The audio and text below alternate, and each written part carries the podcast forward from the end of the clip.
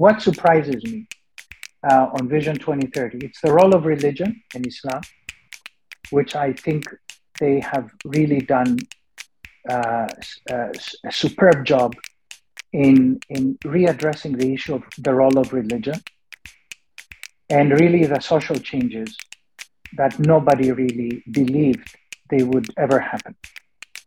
The little things and the big things, not just the role of women, but things like driving, things like cinemas, things like restaurants open up and all of that. That it's a different country, it's a different Saudi Arabia. That surprised me because it's really what makes a country be a country. And Saudi Arabia is definitely a country with a lot of positives and huge prospects. And once they unleashed all these things, you know, the 4% that you quoted as non-oil GDP, with the right reforms, if they continue on the same path, you could easily have double that. This is the 966. This is the 966, episode 51. We've got a bit of a modified format this week as we are dealing with multiple different travel schedules and a lot of balls in the air. So this week, we're going to jump right into our really awesome interview with Dr. John Sfakianakis, one of the leading economists on Saudi Arabia and has been for decades. We've known him for a long time. This is a really great discussion, especially if you want to understand the Saudi economy. Dr. John just knows it inside and out. So this week, we're going to be jumping right into that. And then next week, we'll be back with a normal format. And then the following week, we'll be doing a little bit of after-action stuff on President Biden's visit to Saudi Arabia. So pretty busy few weeks here at the 966. So we apologize for the modified format, but we'll be back with a full show next week. But for now, enjoy our conversation with Dr. John. It's just so good. Today, we'll be talking with our longtime friend and longtime economist and observer of the kingdom, Dr. John Sfakianakis. John has a CV that could fill this whole hour. He is the chief economist and head of research at the Gulf Research Center in Riyadh, professorial fellow at Cambridge, Chatham House, previously served as the chief economic advisor at the Saudi Ministry of Finance. He's held top positions at several banks in the region and the kingdom, including Masic, Ashmore, Bank Saudi Franci, Credit Agricole, Saudi British Bank, HSBC, again, we could go on, and was recently often quoted in the Financial Times, New York Times, Wall Street Journal, Bloomberg, and previously a columnist for Sustig. John, great to see you again. Thanks for joining us on the 966. Thank you very much for the invitation. Honestly, John, it could go on forever. I think we first met maybe back in 2004, 2005 when you were with Samba, Lucian understated it. The breadth of your expertise, as an economist, banker, investment, and policy advisor is pretty phenomenal. And we really appreciate you joining us. Thank you. Let's get this started. Yesterday, I participated in a luncheon discussion with Saudi Minister of Investment Khalid Al-Falih, and I mentioned to him that the Ministry of Investment's first quarter 2022 report was basically 56 pages of just triumph. It was good news on every front and every sector. I mean, it was an extraordinary first quarter for Saudi Arabia. And in fact, the GDP grew 9.9%, the fastest in a decade. On an annualized basis, this would put GDP growth somewhere around 10%, which would be more than twice the 4.5% annual GDP growth projected for the G20 as a group. So the Saudi economy is on quite a roll. Can you share your thoughts on how I got there and where it might be headed? No, thank you. So I believe that, the economy is doing quite well, especially over the last several months, because oil prices have gone up for some time and they have stayed up. So no surprise that the performance of the economy is doing well, but also because of the non-oil segment, not just because of oil money going into the economy, but also because of the investments that the government is making. And within the government, I would say the PIF is making in helping incentivize opportunities, create alternatives to the oil economy. You know, there is something more than just oil that's helping. And of course, we need to be fair in giving an answer to your question that the oil story is a big part of what is happening to the economy. I mean, during the pandemic, Saudi Arabia did well, not because oil prices went down. In fact, they went down and they could have done pretty badly. And if you look at the performance of the economy, it did quite well. But that's because there was a lot of demand that was created within Saudi Arabia.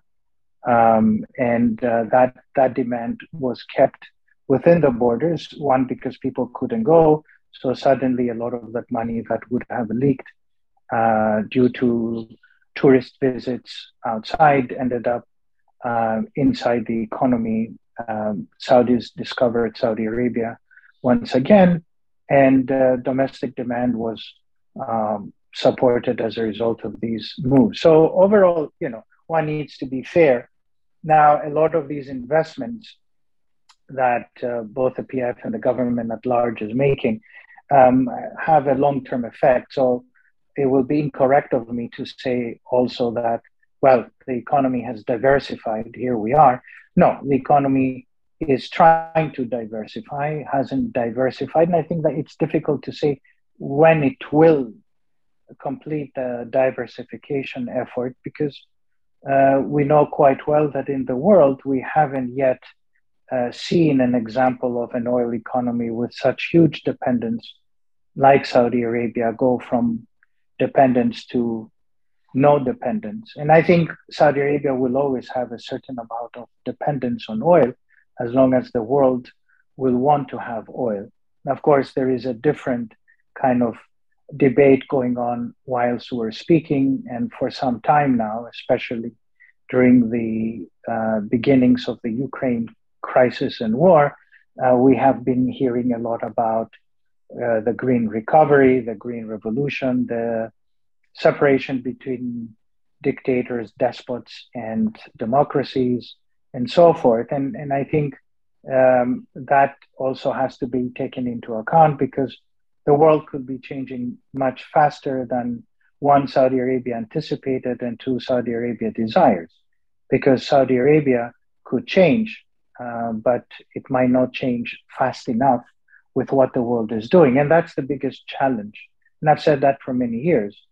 Yes, it's good to reform. And what Saudi Arabia has done over the last 6 years are possibly monumental for any economy, within the emerging markets for sure, but if we were to place them within OECD, and I would say even G20, or if, even within the BRICS, you know, many of these reforms that Saudi Arabia has done in 6 years, many of these countries haven't done in, you know, 30, 40 years.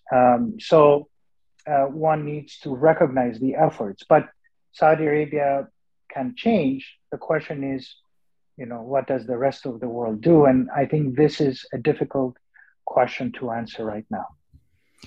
You raised two questions there. You're exactly right. The top line number is oil-based. You know, during that first quarter, non-oil activity rose close to 4%, and that's all good. Non-oil activity in general is raising, but, you know, it's still driven by oil. This is a question I have.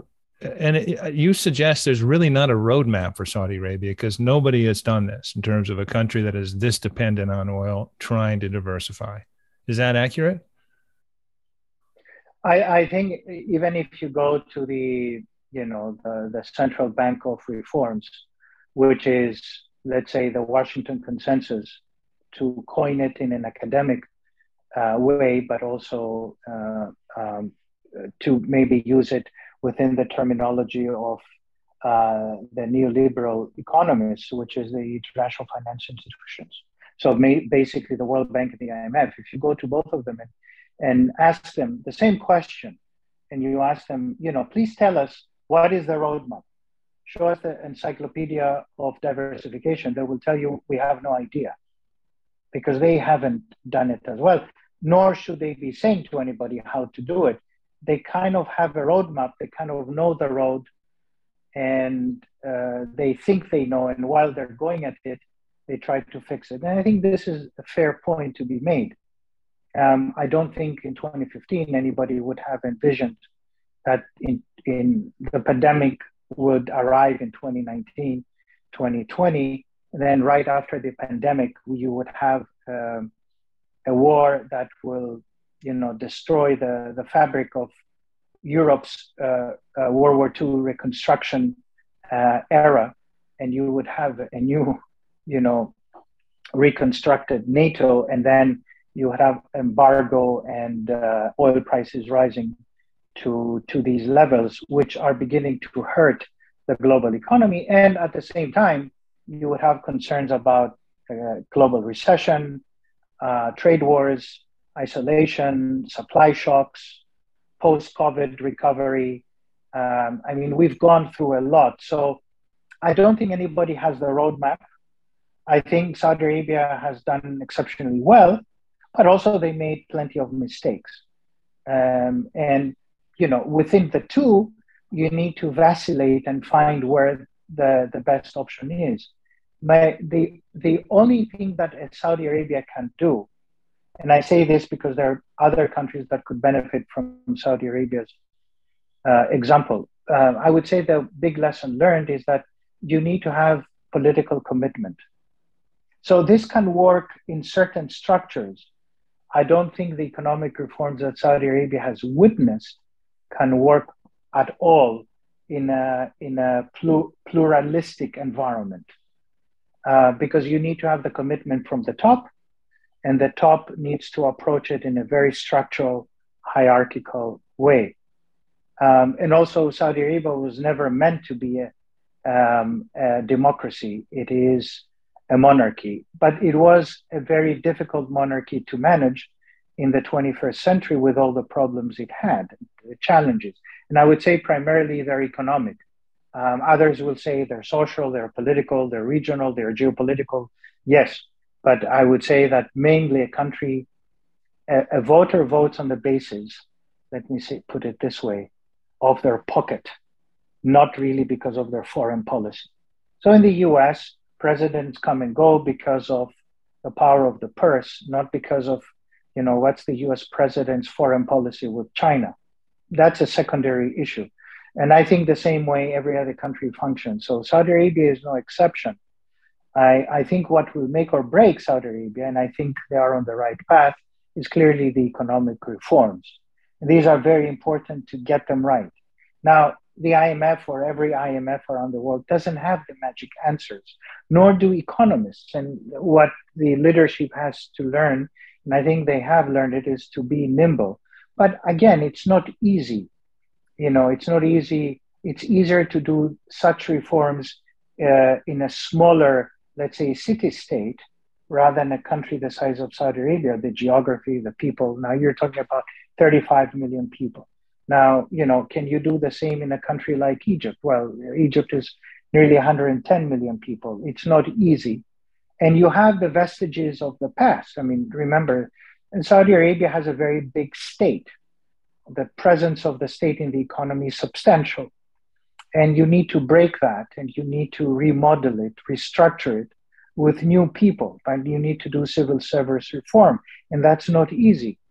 How do you do this? And the wage bill in Saudi Arabia is extraordinarily high for an OECD country or a G20 country. 50% of the budget goes towards wages. And of course, the challenge is when oil prices go down, and it's not an if, it's when, right? Let's not also be darlings to oil dependency on the demand side. I think oil prices will at some point correct, and they will correct whether violently or gradually. Again, the same challenge will be there. What will you do with the residual? What will you do with your wage bill? That's a concern for Saudi Arabia, but it is a concern for other countries as well. Kuwait has a similar problem, and so forth. So all I'm saying is that here I think Saudi Arabia needs to be acknowledged for the work it has done, in given the difficult region, given the unpredictability of oil prices, Now, you might ask, but John, you know, what if they didn't do the reforms? Would Saudi Arabia been better off without the reforms or not? And I think my answer is very clear. I think Saudi Arabia would not have been better off by waiting for oil prices to recover, you know, which was the old type of Saudi Arabia. You know, we wait for a recovery to happen. We go back to status quo ante. Everything is fine. We don't hire. We don't do capex. We don't do investments. Gross fixed capital investments remain low. We accumulate debt. We don't pay the residuals and the overheads, and our people, our contractors, you know, they go out of business. We don't really care. Private sector goes into a recession. Nothing happens. Everybody stays in the state and in the public sector, private sector, you know, either fires the expats or doesn't have any Saudis. So that's the old model. And that, I think, has been broken. You have a very different Saudi Arabia today. If you look at just the labor reforms that were applied, I mean, they were revolutionary without having a revolution, right? I mean, they were fantastic in bringing in female talent. Now they need to get that talent to be productive. It's not productive enough. Productivity in Saudi Arabia remains quite low. That needs to be addressed. If they don't improve productivity, Saudi Arabia will not be able to reach its 2030 goals. I mean, mathematically, it is impossible. So they need to fix. And I think the leadership knows that, but also you need to remember that there are capacity restraints. You cannot do everything, you know, in a short period of time, and time goes very fast when you are at the very top, when you are both a minister or a crown prince or a king. Time flies, and there are many events that happen while you're changing your country. I mean, who would have thought that you would have now a war going on in Europe? The peaceful, you know, Europeans discovered that they're not so peaceful. And suddenly you have the Swedes and the Finns joining NATO. Who would have thought that Sweden and Finland would do that? And who would have thought that the EU would be expanding eastward? And they would, you know, the Ukrainians and Moldova would be joining soon the EU. I mean, nobody would have thought that Germany would go out and buy $100 billion or 100 billion euros worth of arms from the US in a matter of 5 days right after the Russians invaded Ukraine.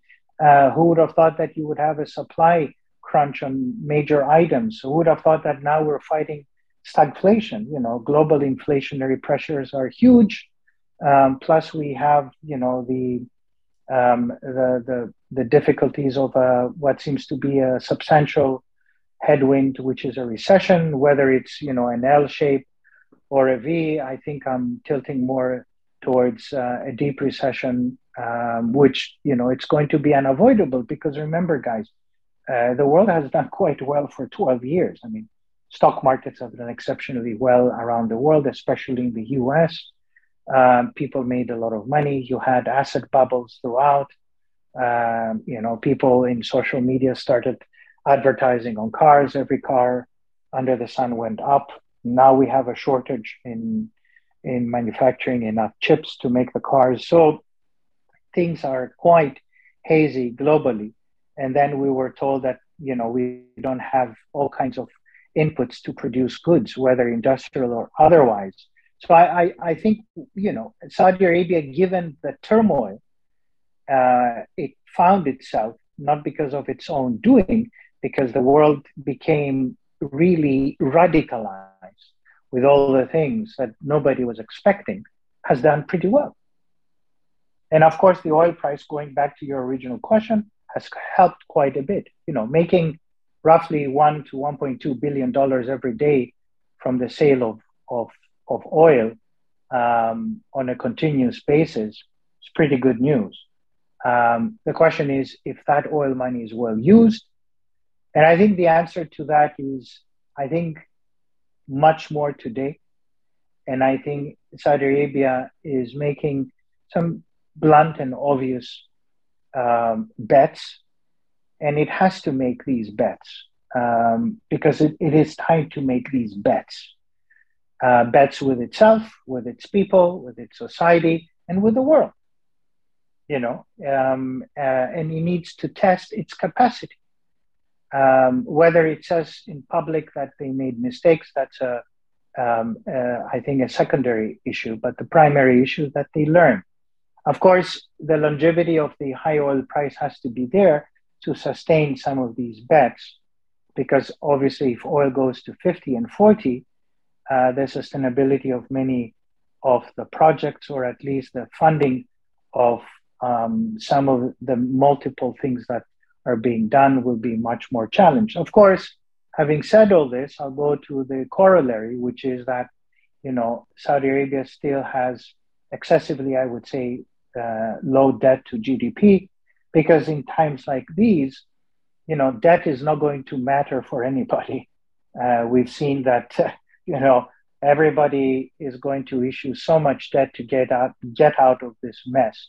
Whether they call it green revolution or something else, they'll have to do something with capital expenditures to kickstart these economies. Obviously, it's not going to happen next year, because I think next year globally we're going to be facing bad news because of unemployment in the advanced economies. And now it's just the bad news because of equities and asset prices collapsing, and then it's going to be housing, and then you're going to see corporates hiring less, and then corporates firing more. And that is going to take us right into 24, 25. But then the recovery, which will happen eventually, has to happen because of issuance of debt. So Saudi Arabia is better off. What Saudi Arabia needs to do is that they make the dividends come from these bets, right? Whether it's the tourism dividend, whether it's the entertainment, whether it's the domestic economic, you know, localization, whether it's, you know, all the other things that they're trying to do, whether it's the NEOM, the technology, you know, it's the right time for Saudi Arabia to be making these bets, because it needs to have a fair approach and needs to take matters in its own hands. There's so much to unwrap there, but let me take you back to Vision 2030 in Saudi Arabia. So. You state, and I think we agree 100% that the plan, Vision 2030, was required. It was necessary. The current trajectory in 2014 and was not sustainable. You, if I understand you correctly, you believe that there is leadership and discipline sufficient to execute this plan. But you put your finger on something that we hear a lot on the 966, and that is capacity. And as an economist, how does so you know, as you say, Saudi Arabia is trying to do a lot of things at once. Nothing is in trying to thread them all together and hit a target and have these things come together in the right way. Underpinning all of this is capacity in many ways. I mean, how does Saudi Arabia catch up in that regard? Can Saudi Arabia catch up in that regard? Yeah, so I'm an optimist by nature, so I think that Saudi Arabia can catch up. I think that they have talent. They just need to have more experience. And I would urge for the experience to be not localized. It needs to be externalized. So Saudis need to stop returning to Saudi. They need to also go outside and get experience. And they need to stay outside for long periods of time. And this is not a recipe for everybody to do that, but you need to have that as also a policy-driven part. And that is something that is done. So it is a directive, let's say, that they need to occupy senior positions in corporates, international corporates. They learn the ropes, and they return back to their country. And this is something that we've seen successful countries doing. Why? Because it is very difficult, guys. Let me say it differently. It's not as easy as people think to put knowledge into brains, but it is also very difficult to move brains. So it is, we know how much it takes, how long it takes for somebody to earn a PhD. Now, I'm not saying that a PhD is anything but somebody who has been told what to write, because his supervisors will accept or reject what he writes, and he goes through many processes of doing that. But let's say a medical doctor goes through many levels of education and learning. The medical doctors really get all their training when they start practicing. And you practice as a doctor and you learn the most when you are in a big place. So if you are in a top medical school hospital somewhere around the world and you live and work there for 10 years, imagine how much knowledge you bring back to your country when you return. That is something that none of the Gulf states are doing. Everybody wants to return back. And that's a fault of the rent-seeking economy. This is the vestige of the past, which needs to be addressed, right? This is something that is structural. Everybody wants to return back because it is easy to find, or easier to find, jobs that pay more in your home country, let's assume, because it is a rent-seeking structure rather than really competing outside with the best, right? So this is where you add value to your country. So I think that, and some countries do it purposely. There are policies towards that. Many countries do it.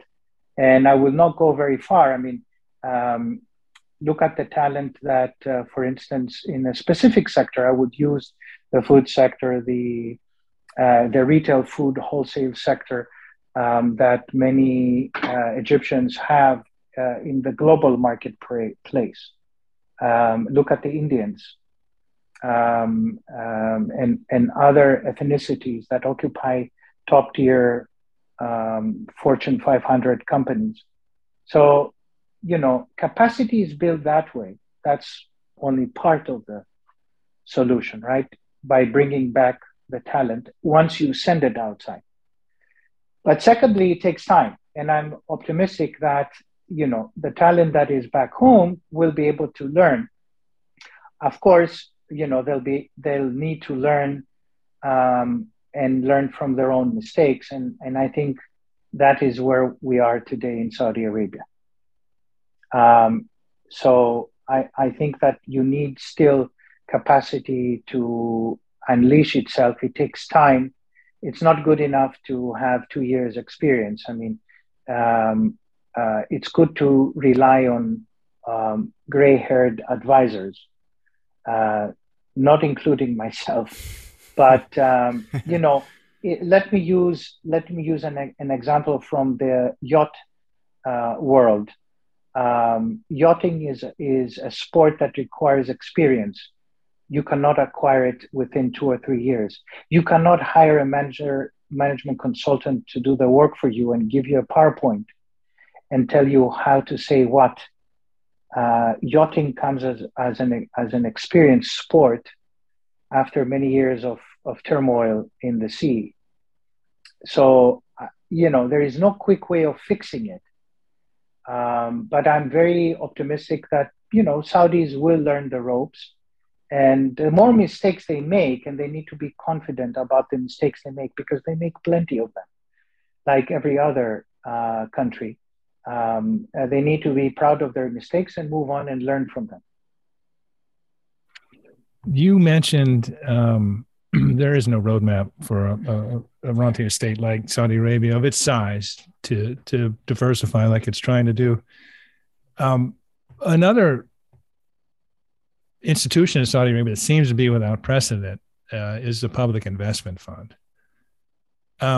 This is not like any sovereign wealth fund that I'm familiar with. Is that a fair characterization? Are they doing things that are unique?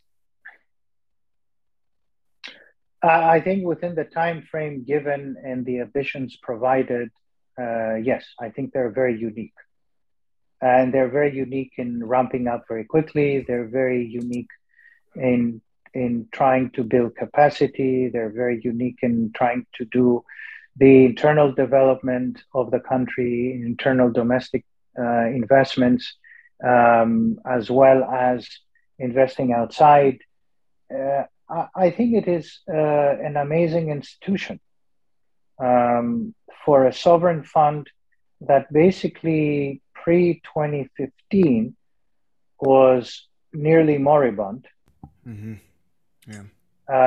It was founded in 1971, so I'm as old as the PIF. So the PIF was moribund for 44, 45 years of its existence. And over the last 5 to 6 years, it has done everything imaginable that a sovereign fund can do. And it's not easy, having said that, because I think we need to be fair with one comment here. Saudi Arabia has no time, guys. Saudi Arabia should have done all these things 15 years ago, perhaps 20 years ago, and it's easier said than done. Oh, John, how could we have done this and why? Well, there were different times that, in any case, it's the past. But Saudi Arabia has no time, and it has no time because of things that we're going through today. The world is advancing very quickly. Yes, there are issues that I have. There are many, problems that I see with the green recovery globally and how fast we go into this, transition green economy. I'm not so sure, I think before we decarbonize, we're going to carbonize quite heavily.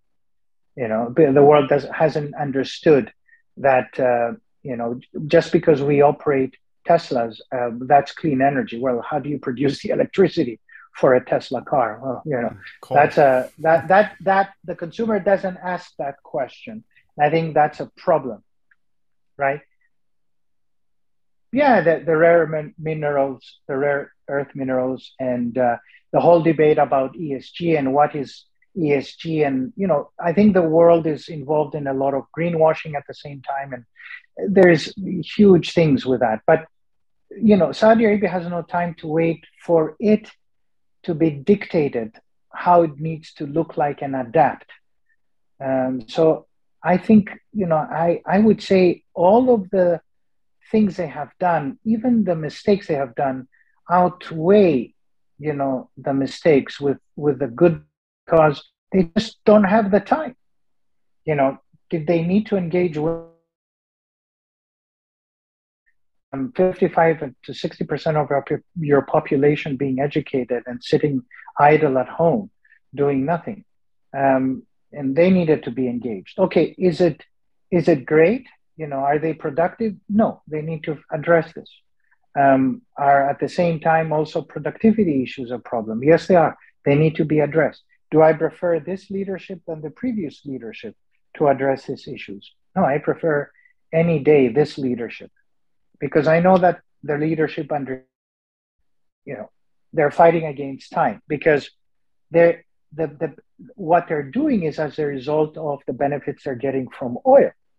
They cannot privatize the entire Aramco operation. One, that wouldn't be takers, because they'll start asking questions. Why are you privatizing the whole thing? Are you leaving? So I don't think we're going to get to that. And also, at some point, hydrocarbons are going to shift out. Yeah, of course, will it happen in 2030, 40, 50, 60? No, but do you prefer a leadership asking questions? What happens in the post-oil era? Yes, I do, because before we didn't want to ask that. Now, did we need to do energy reforms? Yes, of course,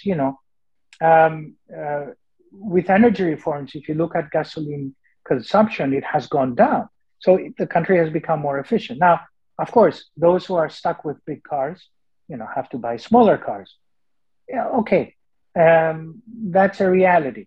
And those who have big homes and used to have ACs running all day, well, they have to buy more efficient ACs, and Saudi Arabia needs to build smaller homes, So there are certain realities, and I think that the structures of these realities where gradually Saudi Arabia is moving out of the rent-seeking model. The rent-seeking model of Saudi Arabia of 2005, or when I first came to Saudi Arabia. My first visit was in 2001, and then I permanently moved there in 2003. Was the old traditional rent-seeking model. Government makes oil money, hires people in the state. Private sector is kind of competitive with elements of oligopoly and monopoly, and beneficiaries of the government largesse. And if the government had money, private sector did well, and everything else kind of stayed the same for 60 years. And then suddenly you have a shock in the economy. So do I want that? I mean, that gives Saudi Arabia a future. The old system does not give Saudi Arabia a future. It gives it a future as long as the outside wants to give it a future, meaning as long as they want the oil and as long as they want them to be included in the geoeconomic map. And we know very well geoeconomic maps change every day. Who would have thought that, we would have in the midst of all this Europe up in arms against the Russians, and the Russians threatening now not to provide any gas, natural gas to the Europeans during the winter months. I mean, I don't know what the Europeans will do. They should all migrate to Mexico, probably. We talk a lot on the show on how pivotal King Salman is for this very reason, recognizing that recognizing time is running out.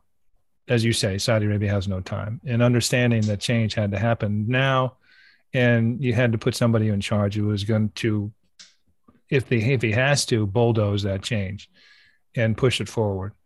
So it's fascinating to hear you give context to that, John. What aspect of Vision 2030 and the diversification efforts has surprised you most? I mean, for example, tourism initiatives. I mean, they've been taken up quite quickly, and there seems to be, obviously, largely domestic, but the numbers are really impressive. I mean, entertainment, or is there something else that you have found kind of stunning and surprising? So tourism, Saudi Arabia is making a bet, and we will see what happens. And why should they not make a bet? They have the sea, they have the land, they have the archaeology. People do not know about it, and they're discovering more and more. The issue is that they live in a competitive environment. So, Egypt is competing, Jordan is competing. Do they have the same capital force as some of the other countries? Probably not. But they are competing. It's a difficult area to compete. But again, they have certain elements that once the world starts discovering, which is, the Red Sea and all of that. And there you might need some tweaking. Maybe there isn't so much need for, 7-star services. You might need for less. I think that could be tweaked. I mean, again, market forces have this amazing ability to tell a story. And I think the story will be told. Saudi Arabia is competing with the likes of Dubai and everybody else. But it's about time for Saudi Arabia to be opening up, because it has a lot of offerings. Now, entertainment, I think, it will be, mainly a local consumption story. And why should they go to Dubai and Bahrain? They used to go to Bahrain to watch a movie, just stay in Saudi. Mm-hmm. Now, of course, the biggest element in all this, and I'll be very blunt, as I'm always, tourists will go if there is some kind of encouragement from the beverage side. Mm-hmm. So if there are beverages, maybe things will be even more enticing. But that's something for the leadership to decide, not for me. Is there anything in the Vision 2030 that an aspect that you think is particularly overlooked? And I will offer one. I've been impressed with the fiscal discipline. I mean, they had this first quarter they had a $15 billion surplus, and that they seem to be avoiding this boom bust cycle that you talk about, And that, to me, has been really not only required and necessary, but impressive, because they seem to be very committed to trying to break that boom bust cycle and to stay with their targets. So, for example, I think the 2023 budget is spending is projected to be less than this year, and they're sticking with it. Yeah, I think in certain ways it has been exemplary and exceptionally good. Having said this, I think the liquidity situation had to be addressed recently in order to help the bank. So I think maybe they went a little bit too far, right? So and the writings were there for quite a few months now. So yes, I think the discipline is there. So what you described, the boom bust cycle. So you know the typical structure of high oil revenues, high spending. A lot of the spending is coming out of the PIF. So it is more segmented and it is more focused. It's not what it used to be, but there is still spending going on in many of these mega projects. But you did say one important thing, that there is discipline. You know, there isn't just, you know, crazy spending and undisciplined capex here and there, because that, you know, the question is being asked internally, you know, what happens when there is a sudden correction in oil prices? And they could happen very quickly, guys, in the coming months. I think we haven't seen it because we're still in this aftershock of the Ukraine war.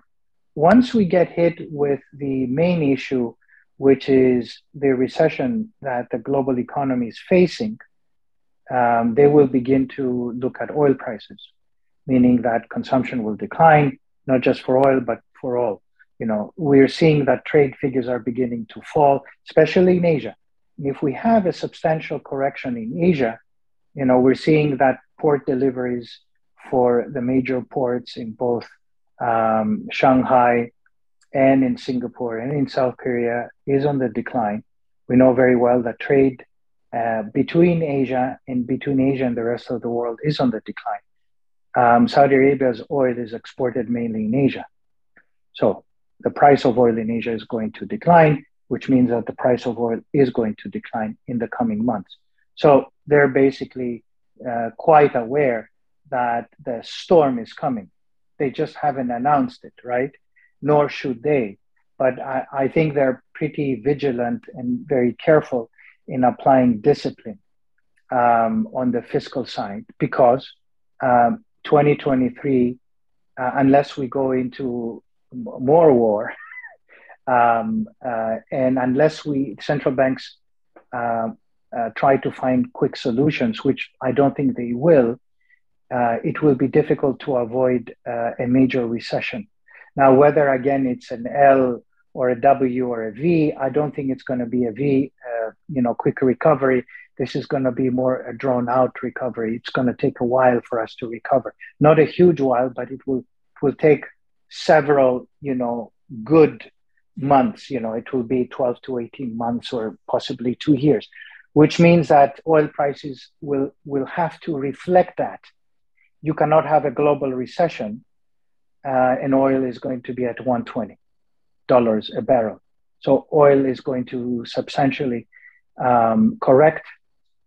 So they're forecasting for that correction and taking measures. You know, what do you do with a budget if oil is at 50 and 60? And there you have to take measures of what capex you do and how do you address your wage bill.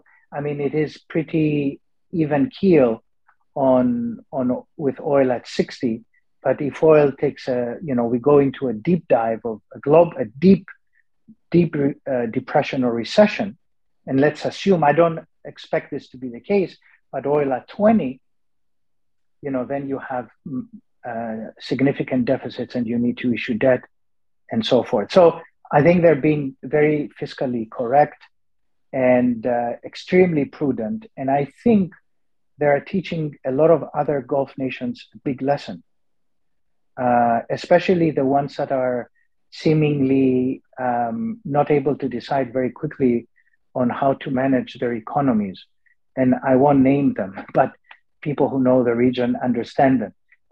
But Saudi Arabia, besides that, has offered the Gulf a lot of optimism as to how to recover. But let me also answer your question, which is very important, Richard, the question about what surprised me with Vision 2030. It's not just a fiscal, it is really the social, and it is really the role of religion that has surprised me the most. And I know this is something that an economist shouldn't say, or how can he opine on some of these things, because it's not my domain. But because I, one, have lived for 18 years in Saudi Arabia, and I consider it my own home country.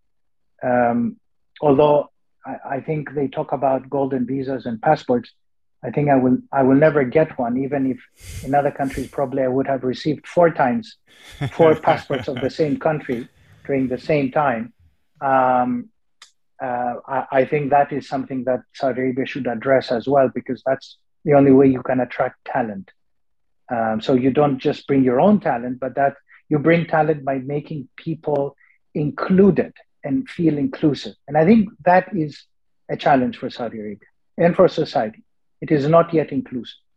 So that I need to say as a footnote. But what surprises me on Vision 2030, it's the role of religion and Islam, which I think they have really done a superb job in readdressing the issue of the role of religion, and really the social changes that nobody really believed they would ever happen. The little things and the big things, not just the role of women, but things like driving, things like cinemas, things like restaurants open up, and all of that. That it's a different country. It's a different Saudi Arabia. That surprised me, because it's really what makes a country be a country. And Saudi Arabia is definitely a country with a lot of positives and huge prospects.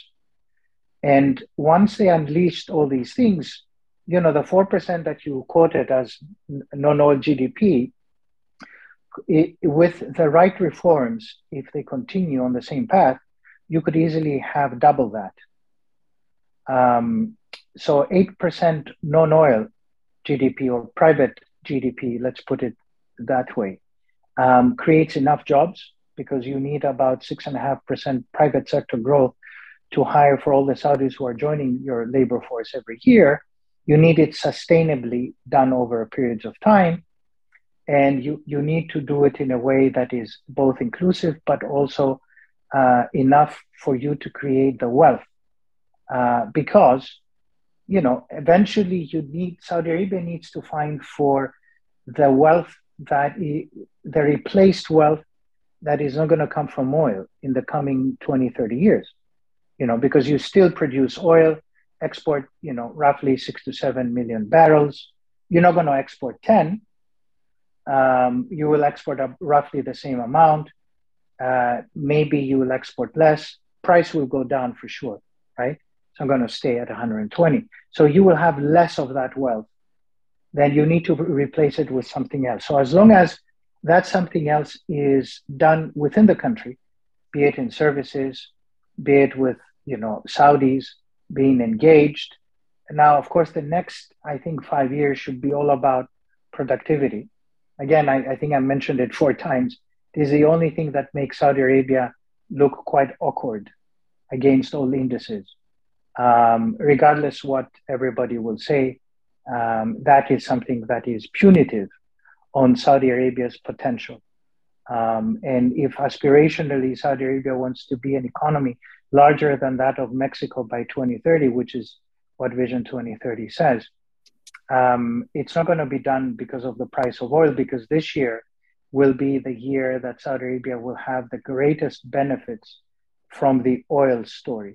You know, it will probably hit somewhere around $1 trillion, but then going from 1 to 1.5, where Mexico is going to be a very tough order, a very tall order.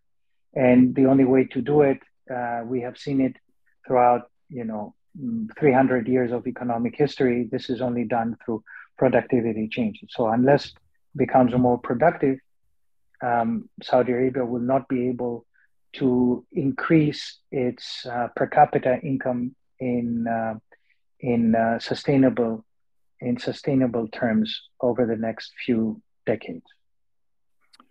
John, this is like going to class. Lucian, did you want to add or jump in or edit? When John speaks, Lucian listens, and that's been my policy since I met John in 2009. So, and I'm sticking with it. So, this has been fantastic, John. Thank you so much for sharing your insights with us.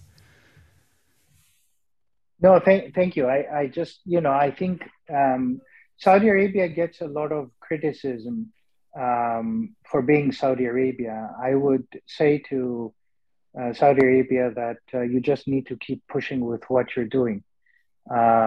Because one, countries don't have friends, like people don't have a lot of friends. Secondly, everybody nowadays is up against themselves and the world.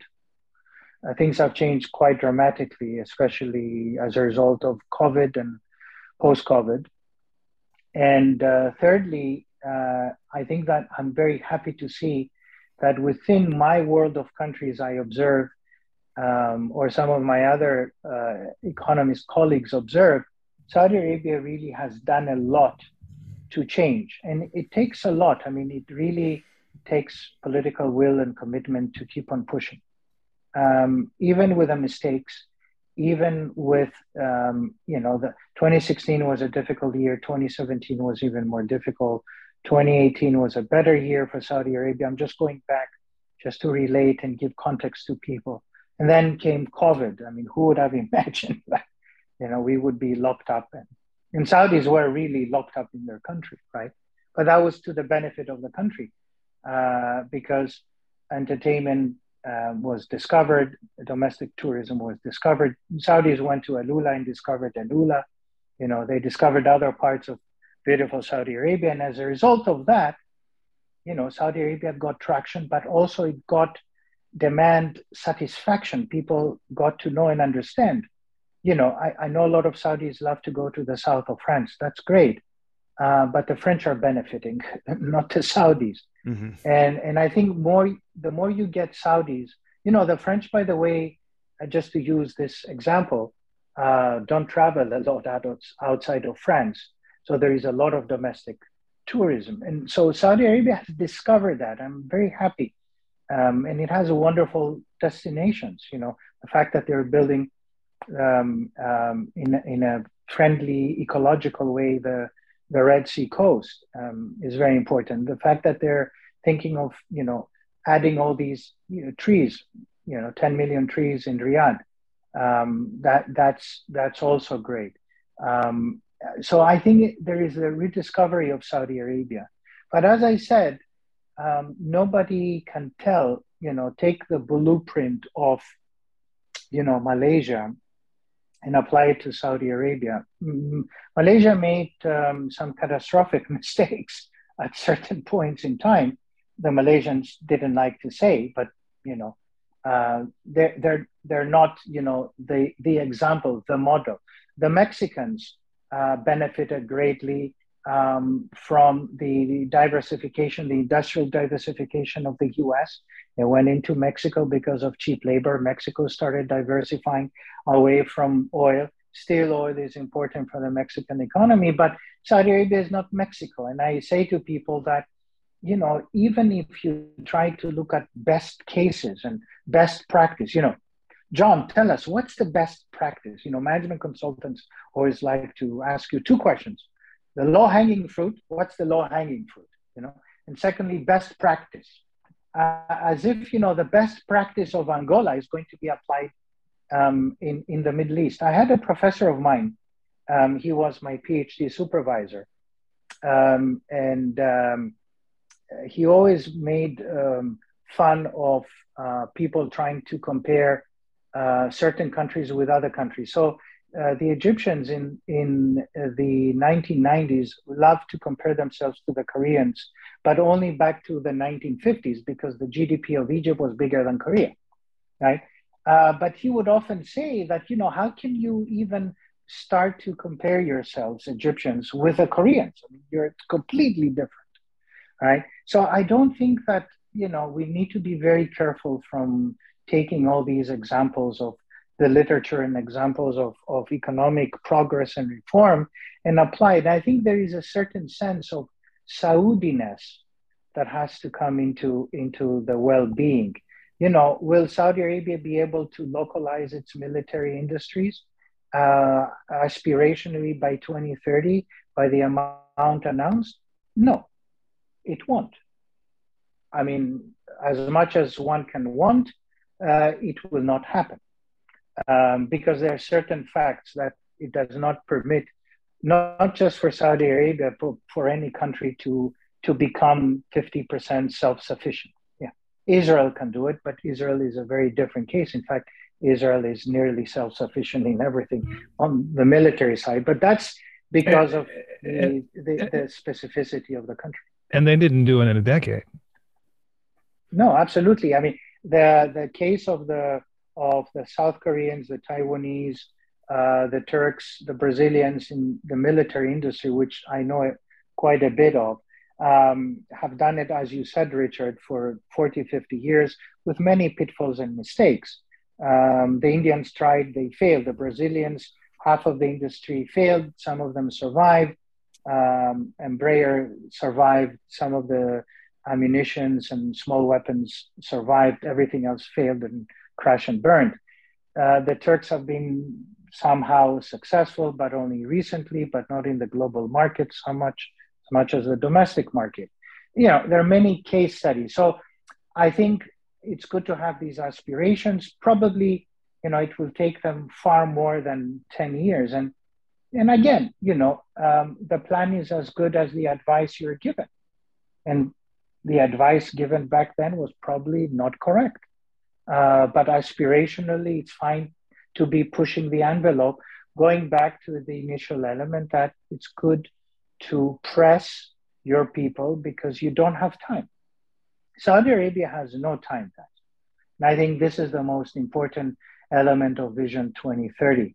That it and also, it, if you turn it around, it also tells you the story of what was Saudi Arabia and how much it had to change to come up with the totality of reforms that is Vision 2030, because it's not just an economic plan, it's, you know, a social economic reform plan that, you know, addresses issues of lifestyle, sports, health, you know, not just privatization and GDP and fiscal sustainability and all of that, but it's the totality and the role of religion and, you know, how do we manage that, you know.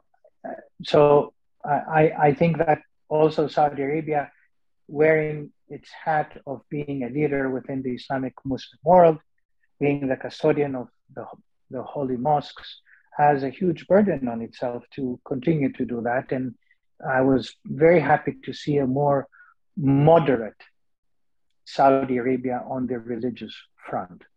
And that required a lot of political will. Nobody else wanted to, you know, crack the egg. Mm-hmm. Everybody said, you know, how difficult it was, you know, what kind of Saudi Arabia was that? But, you know, well, amazingly, Saudi Arabia has done the unthinkable. And I think a lot of people are very grateful of that Saudi Arabia, of this Saudi Arabia, the more moderate Islamic Saudi Arabia. You know, John, I think we should end there, but I want to you synopsize really a lot of what the 966 is doing, because you just outlined fundamental changes that are ongoing and processes that are underway, transitions that have begun, that are deep and profound and consequential, and are essential to Saudi Arabia getting to where it wants to go. And it's not necessarily, as you say, going to get there in the timeline that's laid out, but we really try and bring some focus to how deep and meaningful these changes are. Because as you know, most people look at Saudi Arabia and you say they criticize Saudi because it's Saudi. Even some might have heard of Vision 2030, but when you dig down deep into it and how just profound and systemic the changes are, and how difficult they are to achieve, and how aspirational they are, and even trying to achieve them, you get a better understanding of the challenge ahead, and you get a better understanding of what's been accomplished. And I think you just in listening to you this past hour, I think you really run the field really nicely in helping people sort of understand all that's involved. Yeah, let me say something about this, Richard. I'm very glad you mentioned these things, because people, let's take great leaders, statesmen, if there are any nowadays, and bring them over to Saudi Arabia to rule the old Saudi Arabia and to understand the challenges that Saudi Arabia had, and make them change the environment that they were in. Saudi Arabia was not a level playing field. Saudi Arabia was a country that had a lot of leakage. It didn't, go with the best practice. It knew it had challenges, but it didn't want to reform. It had fiscal, issues to address. There was a substantial amount of lack of transparency. Governance was a huge concern, and that made Saudi Arabia look difficult. Now look at what has been done. Today there is a level playing field. There are strict governance rules. Corruption has been lowered. I'm not saying eradicated. There is no, eradication of corruption, even in advanced economies, all of that, or other countries, right? There is always petty corruption and whatnot. But, Saudi Arabia had to start. So you needed to bring in, you needed somebody to make the country livable, sustainable. It basically gave today's leadership, gave Saudi Arabia a lifeline, in all honesty. Because let's say, we did nothing from 2015 to 2021. Suddenly we arrive in 2021 and oil goes up 120. Great, we make $1 million. Okay, we'll have a surplus and everybody goes fine. What do? We spend all the money, same stuff. And then what is the future for our young, for our 20, 30-year-olds? Well, they're not working. Our women are sitting at home. We still have the same kind of leakages, remittances, expat population. We have a bloated private sector, public sector. We haven't privatized anything. We have lousy infrastructure in terms of, demands on the state to invest, and we don't do anything about privatizing infrastructure, airports, healthcare, education. We have huge universities producing people, but they're not going anywhere, and they're all getting employed in the public sector. And by the way, some of it is still there today. People do have a preference to work for the public sector. Private sector is still tough. That will change, But Saudi Arabia gave itself a lifeline, but I would say and hope that it is more than a lifeline. It's taken, as I said before, its own life. It has taken its future in its own hand, and that's very important, because they deserve that and they own that. They just need to act very quickly. Now, with stereotypes, what can you do? The world will have to live with them. But I think I would definitely, and I believe, take this leadership, what I see today in its totality, than what I used to see before. If I was to make a bet, I would prefer to make my bet with this, what I see today, leadership, than with the old leadership. Because in times like this, you wouldn't have a fiscal surplus. You wouldn't have the residual. You would have a private investment fund that hardly makes an investment outside. Pre-2015, they made one investment, which was in a Korean construction company. Today, they are multiple investments. Look, some of them are bound to go bad, really bad, right? I'm not saying that they're brilliant stars, everybody, and they're, you know, if they were, they would be teaching other people how to do it. But in the world of investments, it's all about making enough wins to minimize your losses. And as long as you have more wins than losses, your investment thesis is making sense. The difficulty about Saudi Arabia, and I would end with this, is that not only do they need to have dividends to sustain themselves because of the missing gap that will come as a result of the decline in oil wealth, and that's investments outside that the PIF has to make. It has to be bold. It has to also, time it. And, obviously you don't always time it well. But secondly, you need to develop the country. And you have a private sector that has been long sitting, benefiting from the rent-seeking structure of the economy. So the private sector is ambivalent. It was shaken, no doubt, in 2017. In November 2017, a level playing field has been set. So now the rules are for everybody the same, and it's beginning to engage.